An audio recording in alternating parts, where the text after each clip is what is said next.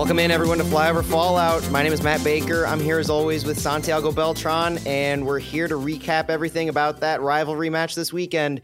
It didn't go the way we wanted it to 2 1 loss to Sporting Kansas City, but uh, if I do say so myself, it was the most fun and the most energetic away crowd that I've ever been a part of as a City fan. And I, I think as a as a neutral even to an MLS match, I can't recall an away crowd of this size and of this fervor. It was it was something incredible to be a part of. Santi, how you doing? How you doing after the match? And what did you think of just the overall crowd last night? Uh, doing doing great, Matt. Uh, unlike you, I'm back in St. Louis. Um, but yeah, the atmosphere at uh, Children's Mercy Park was amazing. I don't recall, uh, and I went to a lot of games at home in Colombia and some of the teams uh, travel really well. But I don't recall a game that had uh, so many away fans, and this the they were they were so loud. Like I could hear them um, from from the booth um, right across, and I was even listening to some audio from the broadcast this morning. I could hear the crowd. That was amazing to see. Yes, I, I thought the same thing. Rewatching it this morning, trying to keep the audio down for the family, but I did hear loud and clear, fleur de noise, the supporter groups, the supporters in the section and throughout Children's Mercy Park, loud as can be. The STL chants came through loud and clear. It was a sight to behold, and one of the more fun things. I don't know if you actually heard heard it or heard about it, but pre-match, after walking in and starting to do the chants after we entered, and about I don't know, 15 to 30 minutes before the game started it was incredibly noticeable how they raised the volume oh, of the speakers yeah, yeah, yeah. in the stadium to try to drown out the St. Louis fans and making the noise. Yeah, we noticed that right away when you guys were walking in. Yeah, they they raised the volume for sure. Uh, we couldn't still hear you, but yeah, you could yeah you could tell they they raised the volume and and they were ready for that, you know it, the self-proclaimed soccer capital definitely felt under siege from the traveling St. Louis fans, and that's that's kind of all they can claim to be is self-proclaimed. Because I think when you're when you're talking proof in in what is the action show, that's that's what St. Louis brought last night, and I was very proud of it. But Santi, we've got a whole match to get into. Let's not waste any time. Before we do, though, since we're recording this late on a Sunday night, I do want to give a huge shout out to City 2. Yes. Huge 3 to 1 win this weekend against Dynamo Dos on the on the backs of a hat trick by Faisal Batashi. An amazing performance. City 2 has been on a roll lately in playoff position in MLS Next Pro. Johnny Klein, Caden Glover, uh, Michael Wentzel, the whole crew has been absolutely crushing it. And tonight was an amazing performance by Batashi. So I have to give a shout out to that before we get started. Absolutely. That that was a big win, a six point game. And now City 2 is in fifth position, although San Jose hasn't played. Um, yet, right. and they have a game against Minnesota United, uh, which is another team that it's uh, in the bubble. So yeah, they, the boys have been doing great uh, the last few weeks and picking it up at the right time, right before the playoffs. Absolutely. But you know that's the good news. Let's let's go over what happened this weekend on the MLS side. As we always do, let's start with our starting eleven and give some opening thoughts on that. It was the third match in eight days, and so just like the last time we had three matches in eight days, with the San Jose Earthquakes, we had a rotated lineup. This one looked like Roman Bürki in net. Anthony Markanich saw his first ever start at left back. Joakim Nilsson returned to the starting lineup with Tim Parker in center back. Kyle Hiebert moved over to right back. First ever start at right back for Kyle Hiebert, and we'll touch on that plenty. Yep. Uh, Njabulo Blom, Indy Vassilev in the central midfield. Nökkvi Thórisson with his first start for City on the left side. Tomas Ostrak taking up the 10. Jared Stroud started on the right side this weekend, and Sam Adeniran up top. Santi, what did you make of this lineup? Yeah, so obviously a third game in eight days, uh, you could expect some rotation from uh, the game on Wednesday against Dallas with the three substitutions at halftime. Uh, obviously, you have more guys with with fresh legs, um, but yeah, a little bit of rotation. I was surprised uh, with Hiebert at right back. Uh, it, it, I actually had some flashbacks from that game at Nashville, uh, Nashville. when he was moved to to right back, and I know we're gonna talk about that. But but yeah, it's tough when you have three games in eight days, and from the lineup you could see uh, that um, some of the guys that started were the guys with fresher legs. Uh, like mm-hmm. like Stroud only played uh, 45 on Wednesday. Uh, only played 10 minutes. Adeniran only played 45 on Wednesday. Um, uh, didn't play on Wednesday at all. So, so yeah, it's tough when you had three games in eight days, and um, obviously the team had, to me, uh, the A lineup on Wednesday to to secure that win, and then uh, go to Kansas City and do some rotation and plan to um, to put some of the other guys on the second half. But but um, Sporting KC held their own and and didn't let City score in the second half. But yeah, it, it's just a matter of just three games in eight days, which is difficult during the summer. Yeah, and listen, make it make of the entire lineup what you want. Um, there are particular things that I take a little more umbrage to than others, namely Kyle starting at right back, which I think was more of a forced maneuver to keep him in the lineup versus anything. I, I personally would have preferred to see Josh Yaro there, who I feel has seen a little bit more time at the right back position, especially later in games as he's had yep. to move over. In in the limited fashion he's played out there, I've seen a little more success. Yep. And you're right, the Nashville game is scarred in our minds as Kyle Hiebert's right back performance. And so that probably did cloud or, or color the judgment a little bit at least. But the last time we had three matches in eight days was the San Jose Earthquakes match, and it went much better than this Sporting Kansas City match. So the the narrative is entirely driven off of the results, and there is a measure of had we been able to keep the 1-0 lead or build upon that, and instead of what happened with the the, the goals with the SKC, then this might have been looked as, oh, Kyle Hiebert might be an answer at right back in a pinch. Yeah. Or Jared Stroud can slot over to the right side and it could work. But I think the way that the game progressed, and we're going to talk about the game flow in a minute and the passing network here in just a moment, the way it progressed definitely showed us that there are drawbacks to having Jared Stroud and Kyle Hiebert on the right side. And and this more so than anything, I think, was that – we we chose to have FC Dallas be the win in the game we went for as as far as who we put in the lineup and what our long-term goals were in this stretch of games. I think that's pretty apparent even though nobody's going to admit that. Mm-hmm. And, and and as a fan, I think the only thing you can say is that that sucks because we know that this rivalry isn't something City takes lightly. We know that they're going to no matter who they run out in their starting 11 they're going to put put their all into yeah. it. And so this isn't anything from a lack of effort. This isn't anything from a they punted this game. Far from it. You know i think it could have gone any number of ways.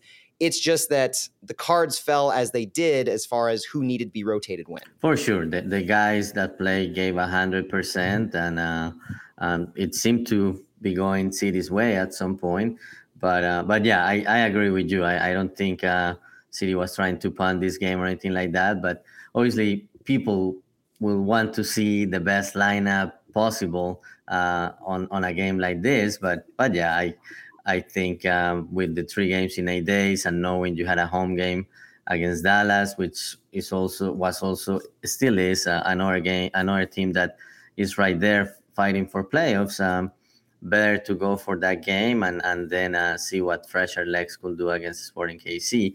But I think some people don't see it that way, and they want just to, they yeah. just want to see the best against Sporting KC and and try to win that game. And you can't always do that. Yeah. yeah. If you're if you're watching us on the stream and uh, if you're listening to the pod, you might have noticed a little noise that just happened. I'm definitely at a makeshift uh, kind of setup here. And so if you watch us on our stream, you know how animated I get with my hands a lot. And so I'm having to struggle myself not to touch this mic, which is resting on a stack of children's books at the moment. so I will will try not to do that anymore. Hey, but look look um, at you. Do you even have some some scarves in the background, uh, like uh, in your makeshift set. So kudos to I, you. I the cap the capital scarf and i managed to get one of the game day scarves lucky lucky i think because i think they sold out pretty early on those but Santi, let's pivot to the passing network. Another thing we like to talk about here on Fallout. And the passing network was a little, I, I think it was, it was, exactly what you expect from watching the game. Sometimes these networks allow a little more insight into a different way to view the game from what it might have appeared. To me, though, it reinforced everything. I, I, saw this game as being very strong on the left side. I thought our connection from the two guys who saw their first city starts, Anthony Markanich and Nökkvi Thorson, that connection was alive and well throughout the game. And if you look at the passing network, it showed that offensively we were in a back three yeah. with Nilsson, Parker, and Hiebert from left to right. And the right side had almost no cohesiveness to their passing. There was no consistent connection that was made between Hiebert and Stroud or uh, Hiebert and Vassilev out there, especially in the first half. And so before the subs came and the formation started to shift, Jared Stroud actually found himself centrally a lot of the time. He was moving very, very much inside. And this was a theme, I think. A lot of the time, whether it was a fullback or one of our wingers, there was a lot of inverted action going on where you're moving from the wing or the channel centrally. And the the amount of times that that happened, I think, especially from Jared Stroud's perspective, um, it was probably a little uh, amplified because Kyle Hiebert stayed back so much. And when he didn't stay back, he he moved centrally towards like a defensive midfield or a high center back ish type role. Whereas juxtaposing that to the left side, Anthony Markanich was high for nearly the entire game. He was very much in a wing back type position here. And, and his connection to Nökkvi Thorson, who presented himself with these extended minutes as a very direct to goal player. I can't count the number of times that he received a ball and he just made a beeline for the goal as opposed to trying to move the ball to the end line and send a cross in or something. He was very much a finishing oriented player. And that was that was pretty exciting to see, and I think there's absolutely a place for that long term, and it's and especially with his ability to finish, that's going to be very exciting to me. But what did you see from the passing network and just the way that some of these groups of players played off of each other. Yeah, so right off the bat, uh, when I saw the lineup, the first comment I I made to uh, my partner on the broadcast was like, "Yeah, this to me looks like uh, it's gonna be a, a back line of three on on the on, when the team attacks. Markanich going on the left, and then you have a Hiebert shifting to center back. And when I look at the passing network, um, that's what I see." But yeah, it's a little surprising uh, how uh, left side oriented the team was. Um, I'm sure there is something that the team identified, and you could see that like um, when Sam Adeniran uh, had duels uh, with Jake Davis, uh, the right yes. back. Uh, obviously, if you look at if you compare both of them, um, like Sam Adeniran uh, is bigger and uh, can win more duels, and he was successful. So I think that's something that the team identified and tried to go uh, mm-hmm. for attacking on the left side. And you could see that on, on Adeniran's goal and on some other uh, chances City had. But but yeah, I think it was also the fact um, that Hiebert went at right back. Um, it was also um, a matter of how many minutes Akil Watts had played against Orlando and against Dallas. And um, there could have been other options, but but that's the the way um, Carnell and his staff uh, like put the game and and it seemed to work uh, for the first 30 minutes. Uh, one thing I was going to mention, um, the Sporting KC, I was looking at some um, on their game notes. Uh, they are one of the teams uh, that has scored more goals in the first 30 minutes. So after uh, City went up and it had been 30 minutes, I was like, oh, this is like we we broke that, and this is gonna be good for City. But obviously, uh, they uh, they kept pushing and were able to score quickly right after the 30th minute.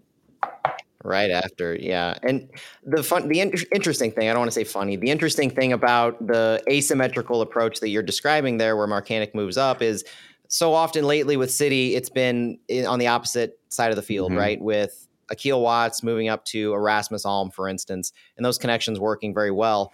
The big thing to me is we can do that and be successful. We've proven that we can have that asymmetrical shape to our attack and it can be successful. The problem ended up to me lying in Kyle Hiebert at right back, where Kyle Hiebert is a fantastic defender. He has a lot of credentials he's built up in a very short period of time at center back. He's even built up a decent amount of credentials on the left back side. We've had success successful matches with him in at left back. But the goals that were allowed that we're going to go through in a moment, as you as you listen to them and we describe them, the asymmetrical offensive shape cannot work unless you're strong defensively, especially on your right side. Mm-hmm. You're pushing up and you're moving your your shape that way and you're pivoting it then you either stay strong in your weak side of your attack where you're purposefully leaving your defensive players or everything's going to fall apart on the defensive end. It, it doesn't, you can't have you can't have things both ways. Either you push up and you stay strong defensively, or you push up and you collapse defensively and bad things happen. And that's what ended up happening for City, I think. Yeah, yeah. So let's talk about let's talk about the goals. Yeah. So the goals they didn't come super early, but you know it uh, it ended up being St. Louis striking first, and we know that St. Louis does well when they strike first. In fact, coming into this match, they were undefeated and haven't haven't lost a game coming into this, having scored first. And the first goal to me was a pretty quintessential St. Louis City style goal. The whole sequence started and it occurred in the 22nd minute. Sam Adeniran finished it, but it started with Sporting Kansas City trying to beat St. Louis over the top, like we knew they would if they had difficulty building out of the back. We said this on Flyover Footy exactly that their bread and butter is building out of the back, working the ball progressively up, getting themselves possession based deep into the into the attacking end, which they did have success later, but in this case they didn't. And so what they did is they sent the ball over the top. Kyle Hiebert recovers this ball from the end line in a duel, gets it back to Jared Stroud. Stroud hits it back to Hiebert, who clears it centrally. And Sporting Kansas City actually recovers this a bit, but a, J- a Njabulo Blom challenge wins the ball for St. Louis. The ball is open, recovered by Indiana Vassilev, who, in typical midfield manner, whether it's Indy Vassilev or Edu Löwen, he immediately recovers the ball, tries to get that half step, looks high, and sends it long for Sam Adeniran, who, to your point, Santi, on that left side against Jake Davis, Sam was in an original 1v3 in open space on the left wing. When he recovered the ball, he then took Jake Davis on 1v1 into the box, keeping the ball to the left channel. And just like we've seen a few times from Sam in open play now, banged one home in that 1v1 to put City up 1 0, 22nd minute. What did you think of that? That was a, a great play uh, by Vassilev. Uh, great vision. Um, seeing Adeniran starting that run, and then Adeniran um, great on the one v one and trying to find a space to to take that shot. So um, yeah, that was a that was a great play. Uh, it, it's a, like a city style play. We have seen plays like that uh, multiple times, and it's exciting oh, yeah. uh, when uh, when City recovers the ball and transitions so quickly and results um, in goals. Yeah, and that's that's one of the things about uh, trying to invite Kansas City in almost is when you're able to build the ball out from your end line, basically, where Hiebert kind of started that whole sequence. And it, it originally started from the end line where he recovered it, ended up getting to Indiana Vassilev in the midfield after a tackle by Blom. You're having Kansas City be push pushing themselves so high in trying to possess the ball deep. Well, that's exactly what we hoped would happen and when St. Louis is able to recover the ball, send it long, good things happen when they have space out there. And Sam Adeniran, we know you give him space at this point, you can trust that he's going to be at least putting a good shot on goal or giving you putting you putting you in a good chance to to finish that opportunity. And in this case, he did. But unfortunately, it wasn't it wasn't long lived. As you you made the you made the note, just after 30 minutes, Sporting Kansas City got it back. It came 31 minutes into the game after Roman Bürki punched away a corner kick. The loose ball was played by both sides centrally in the Sporting Kansas City half, was won by Alan Pulido, who carried the ball into the attacking third. He passed it over to Erik Thommy for a shot that was blocked in the box, recovered by Thommy, and honestly, it was pretty impressive recovery by him. But as he recovered the ball, everyone converged on on on Thommy. We had, I think, five or six defenders who go centrally after Thommy. Thommy kicks it to the left to Daniel Salloi, who then crossed it low and hard in the middle for a rushing Alan Pulido for the goal. Now, both goals have their own hmm. circumstances that we need to talk about. This goal in particular, before I, I, turn it over to you and let you know, let, let me know what you think. The two big things on this one for me are the potential offside and the overall positioning from St. Louis. So, starting with the positioning, with the ball being fought in the outside of the box there, there were basically, I said five or six around Thommy, but you can count nine players that were around Thommy, at least within the channels or so. And so our back line, this is where Kyle Hiebert was tucked really high and very much inside, almost like he was trying to play Thommy. His eyes were there trying to recover the ball, despite the fact that he was in an area that I would say is the responsibility of a Blom or a Vassilev.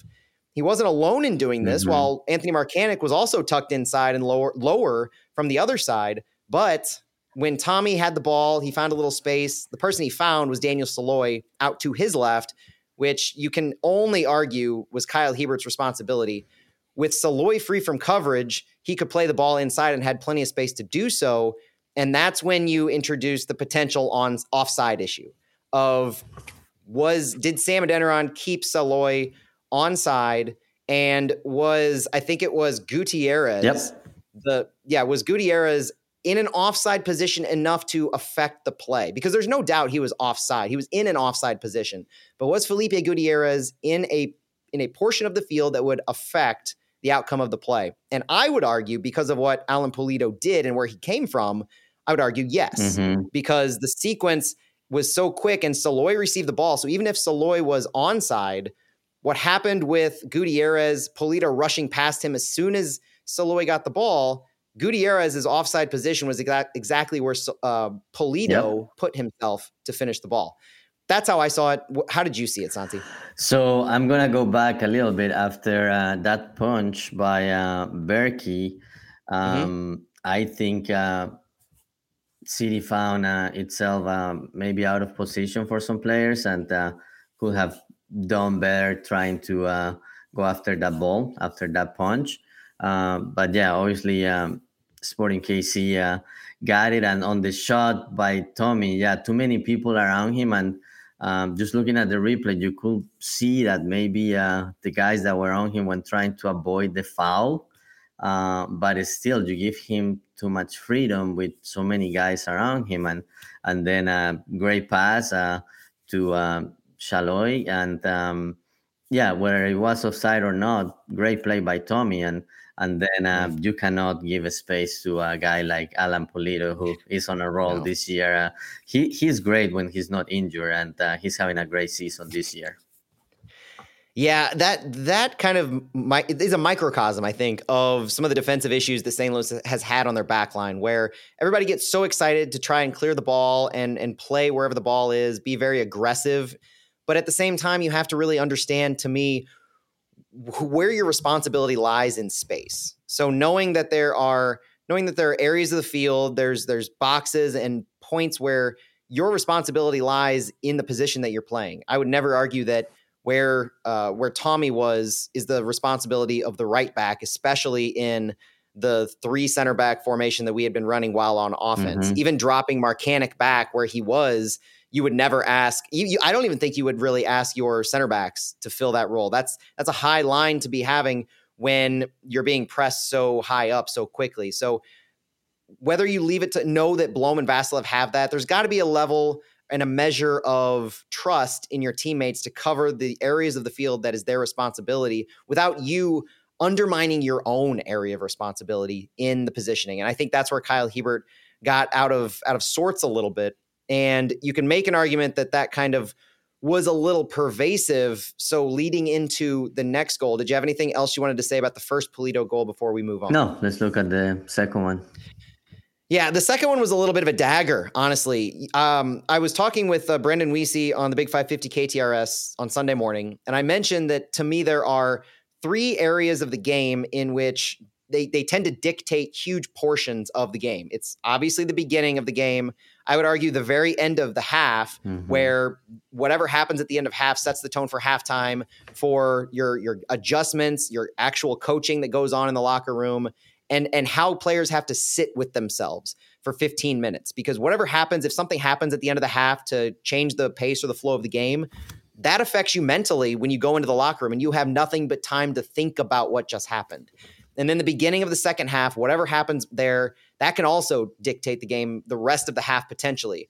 And we've seen that happen so many times with city this year. Unfortunately with sporting kansas city we were on the receiving end of it as in the 44th minute of the game.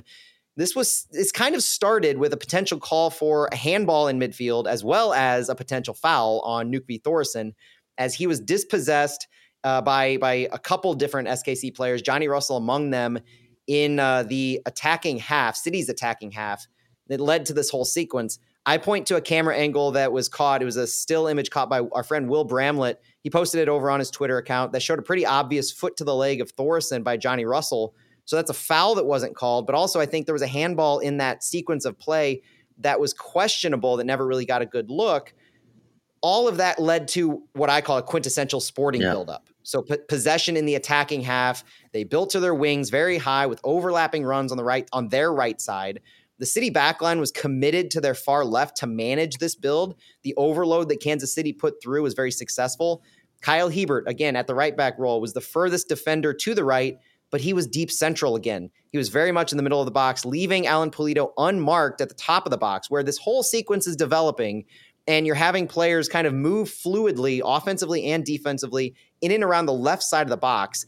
Whereas Alan Pulido, all he did was basically run in place on the outside of the box. He was unmarked as Blom was more to the left. Stroud was still coming in from his position at the right mid when Jake Davis crossed the ball into the into the very high end of the channel. Alan Pulido recovered it. He hadn't really moved anything, just waited for the ball to come to him, and he scored, putting Kansas City up two to one. Again, a bit of a defensive lapse and not able to handle that quick progressive overload that Kansas City threw at us. Yeah, and definitely uh, on on here, yeah, he was too centrally at that point, and I don't know if that's uh, part of the mindset of and be playing like, yeah, he has been playing left back, but um, he hasn't played right back a lot. So I don't know if he goes into center back mode and and he just uh, loses um, references there. But yeah, another great finish by Pulido and um, a, a, play that that was built uh, greatly by by Sporting KC. Um, but yeah, you cannot again you cannot give a space to uh, so much space and freedom to to Pulido, knowing how effective he is. Um, and again, 44 minutes, yeah, if it had been 1 1 at halftime, could have been a, a different game. Even though City made some substitutions and, and had some chances early in the half, it's just uh, different uh, when, when you keep it tied without a goal at the end of the half, and it's just a different game. Well, and what I saw is that it was a different game on the Sporting Kansas City side, and it may have really materialized after the Sam Adeniran goal was called back to start the half. But what we're going to describe in the second half, even though there were no goals, I think there were a lot of formational shifts from City, uh, but also there was a very, uh, very intentional change by Sporting Kansas City in their approach. They were no longer con, con they, they were no they were content with giving up the ball. They were no longer interested in possessing the ball, moving it high, keeping that possession, and working towards goal. It was very abundant, and, and the possession numbers show this. Yeah. Where in the first half, the first half, I think the numbers that I had were uh, it was Sporting Kansas City had a, a 66 34 possession split. In the second half, Sporting Kansas City had a 48 to 52 possession split. St. Louis actually had more possession in the second half. And this was by design by Sporting Kansas City, forcing St. Louis to do this. Now, you mentioned it the halftime subs, and one of them was necessary. Tim Parker had to leave for a lower body injury. Josh Yaro took his place. I think the others were more tactical or related to the three games in eight days. In Klauss's case, I think it was related to his prescribed minutes. Yeah. He Carnell said this week that he should be able to go 45, and in fact was able to go 45. It's just the back half. So halftime subs, Klauss, Löwen, and Yaro come in for Indiana Vassilev, Tomas Ostrak, and Tim Parker with that lower body injury. Our formation moves to kind of a 4 4 2 or even a 4 4 1 1 with Markanich, Nilsson, Yaro, Hiebert on the back line. I kind of saw it as Nökkvi Thorson, Blom, Löwen, and Stroud as that more flat midfield. Mm-hmm. And then Adeniran and Klauss.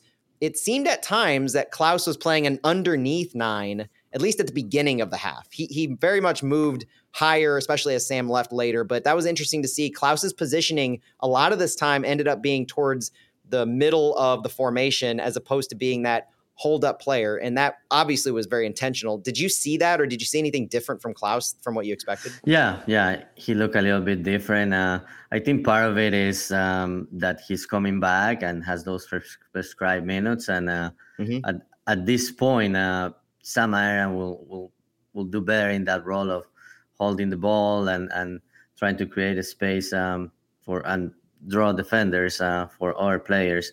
So so yeah, um, not surprised. Uh, I don't think uh, we can ask Klauss to do what he was doing when he when he was uh, scoring earlier in the season. He's he's getting back, and uh, he mentioned on on Monday uh, during his press conference that that in terms of fitness, he he still had a, a lot of work to do. So I think that's that's part of it makes sense. I counted about four big moments in the second half. And the first one, we almost alluded to it 51 minutes.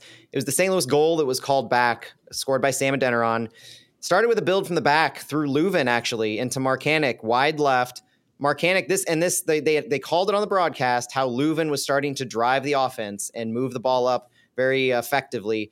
Löwen to Markanich, wide left. Markanich crossed it up and over the SKC back line to Adeniran, which was actually kind of an impressive cross. Like yeah. I, I gotta I gotta give credit where it's due on this kind of cross because this is the cross that Klauss looked for early in the season from Nelson. And so seeing Markanich able to provide this kind of service up to our holding striker is a really good sign.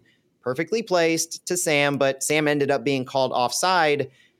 There wasn't necessarily to me, and this is my issue with it there wasn't a clear and obvious angle I saw that could really determine one way or another or say definitively mm-hmm. okay 100% offside it was that it was that tv camera angle where you could draw a line you could you could look but it wasn't it wasn't straight on right yeah. it was it was that little angled and the thing to me with that is if you're going to eh, be consistent first of all that's all that i asked for i felt that the offside call that we had in the first half they were consistent early in the sense that they're saying we're letting it play on. Mm-hmm. We're going to let the play finish. We're going to call the whatever happens on the field. We're going to call it that way. And then if we need to review for an offside or a penalty or something, we'll do that. Yeah. But we're going to let the play progress, call it on the field, and then go to VAR to confirm it. This one, they didn't do that. They called the offside on the field, negating the goal. And so any v- VAR, I don't think, is even applicable in that sense for the goal. But what it does is it takes it from con- from confirming the goal or not confirming the goal based on offside to confirming or not confirming the offside itself. And that's where I have the big problem is is when they yeah, if you if you think it's offside, you raise it immediately after the goal. Bilbo Swaggins in the chat called it out. I think that that they let play progress, yeah. but they didn't let play progress to respect the end result. So it's kind of kind of defeating the purpose of letting play progress if you're going to do that. That's the big issue I have. I'm not saying it was or was not offside. I'm just saying the consistency started in the first half with letting the play progress, letting the finish occur, and then looking back to see if you can confirm it or if the call in the field will stand. They didn't necessarily do that. So that's the big issue I have with the disallowed goal from St. Yeah, definitely, definitely a, a late call. But uh, to your point, yeah, they're supposed to to late play progress and after the outcome decide if it was onside or offside. Um, not sure why um, she raised the flag uh, so late. Obviously, she was letting the play progress, but um, after Sam Adeniran score, it took her a while to to raise the flag. But I noticed uh, yeah. there was a change in the officiating from the first half to the second half. Uh, during the first half, uh, there were a lot of fouls. Um, that weren't called, and it was both ways. Uh, and then uh, on the second half, um, the referee uh, got more strict with with the calls. I, I, I don't know if if that was uh, that somebody told him, "Hey, you're um, not calling anything," or it was just the way the game was was uh, evolving. But but I noticed that for sure. That's a fair assessment, and I think it's it's another issue with the consistency that I know a lot of St. Louis fans seem to have today on Sunday in the in the discussions and the references back. Consistency from the first half to the second half is just as important as anything else, and essentially undermines a lot of the trust that the officiating crew would earn one way or another. However, you're going to start the game, however the first half goes, stay consistent. That's all we can really ask for.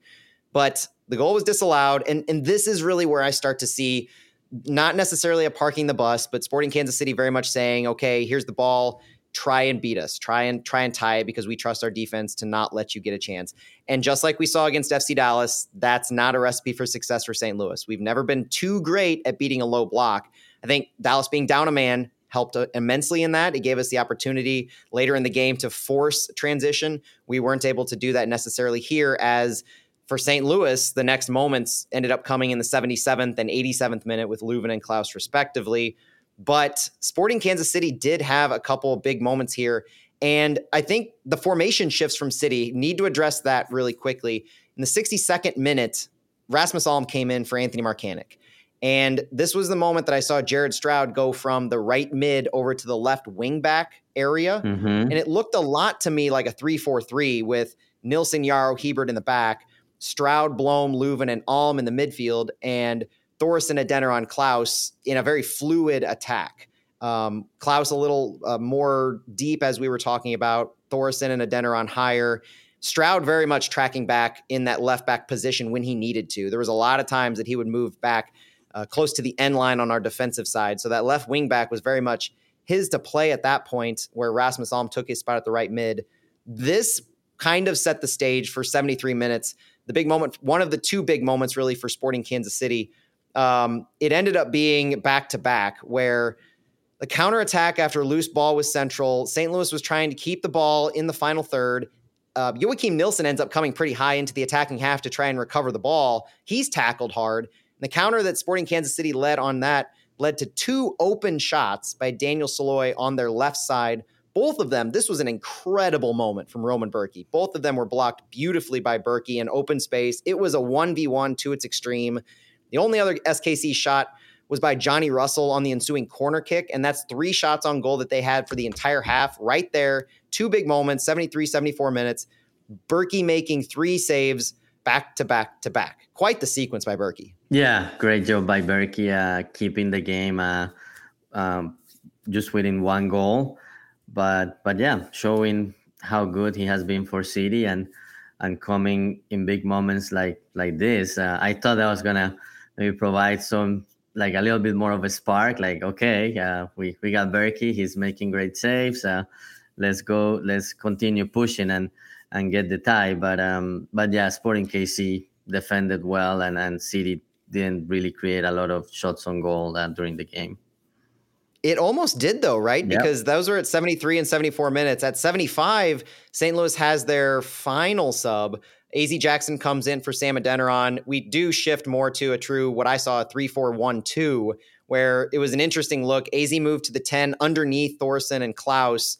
Uh, Rasmus Alm was essentially acting as a right mid, right wing back, yeah. uh, opposite of Jared Stroud, kind of like he did this past week, which is a is kind of an exciting role for me for him because it gives him an opportunity to be on the field while you have your what I would say more true attackers in a Klauss, a Gioacchini, and a Adeniran, and even a Thórisson. So more Rasmus Alm on the field, I'm a huge fan of. So I, I actually like to see that and like to see him uh, produce in that role. And then just a couple minutes later, it led to an Edu Löwen shot from outside the box, which, in my opinion, minus the Sam Adeniran uh, goal that was called away, was our best yeah. opportunity in that. Match. Yeah, but Tim Melia uh, came up big there. Uh, Huge. He's a he's a veteran in the league, and he has had really uh, good moments and good seasons for Sporting KC, and showing how how important he is for for that team.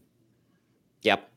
Sporting made their own series of subs there. Daniel Salloi, Johnny Russell came out, and then Klauss had his header opportunity that couldn't quite find net there at 87. And that's kind of all she wrote, Santi. Any other notes or items you want to discuss about the the game flow itself? Yeah, so very quick. Um, you mentioned uh, Rasmus Alm um, acting as a right wing back. Uh, just make makes me wonder if uh, we may see more of that. If at some point we we we have a three center backs in the starting lineup. Like yesterday was more by design, by the flow of the game, mm-hmm. but maybe this could be the future for some games.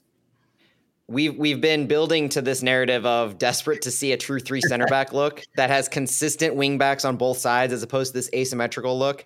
Having uh, Anthony Markanich opposite Rasmus Alm, for instance, and having three center backs of potentially Joakim Nilsson, Tim Parker, and one of Hiebert or Yaro. Mm-hmm that's a pretty exciting look. And and it reminds me of national team uh, makes make that link to Timothy Weah, where he's he's taking a right wing back role where he is for his club, as opposed to more of a right winger or a push or a, a attacking right side. So this is a it, it, can be a natural progression if you manage it well, and it can be something I think that can benefit Rasmus Alm to continue to be in the lineup when you have guys like, especially at a 4-4-2 mm-hmm. or a, a 3-4-1-2, where you're having Klauss Gioacchini, Thórisson can be on the left side anywhere. I mean, these are possibilities are endless, but when you start to look at these kinds of formations, it does open things up quite a bit. But that's kind of looking down the down the field. There were there were a few interesting notes about the game. I, I wouldn't necessarily spotlight any one player as being overly exciting. You know, Sam Adeniran scored his sixth MLS goal for City in seventh and his seventh start. So he's he's uh, sticking with his hot pace, and he's definitely scoring open play goals, which we had a concern of a few weeks ago.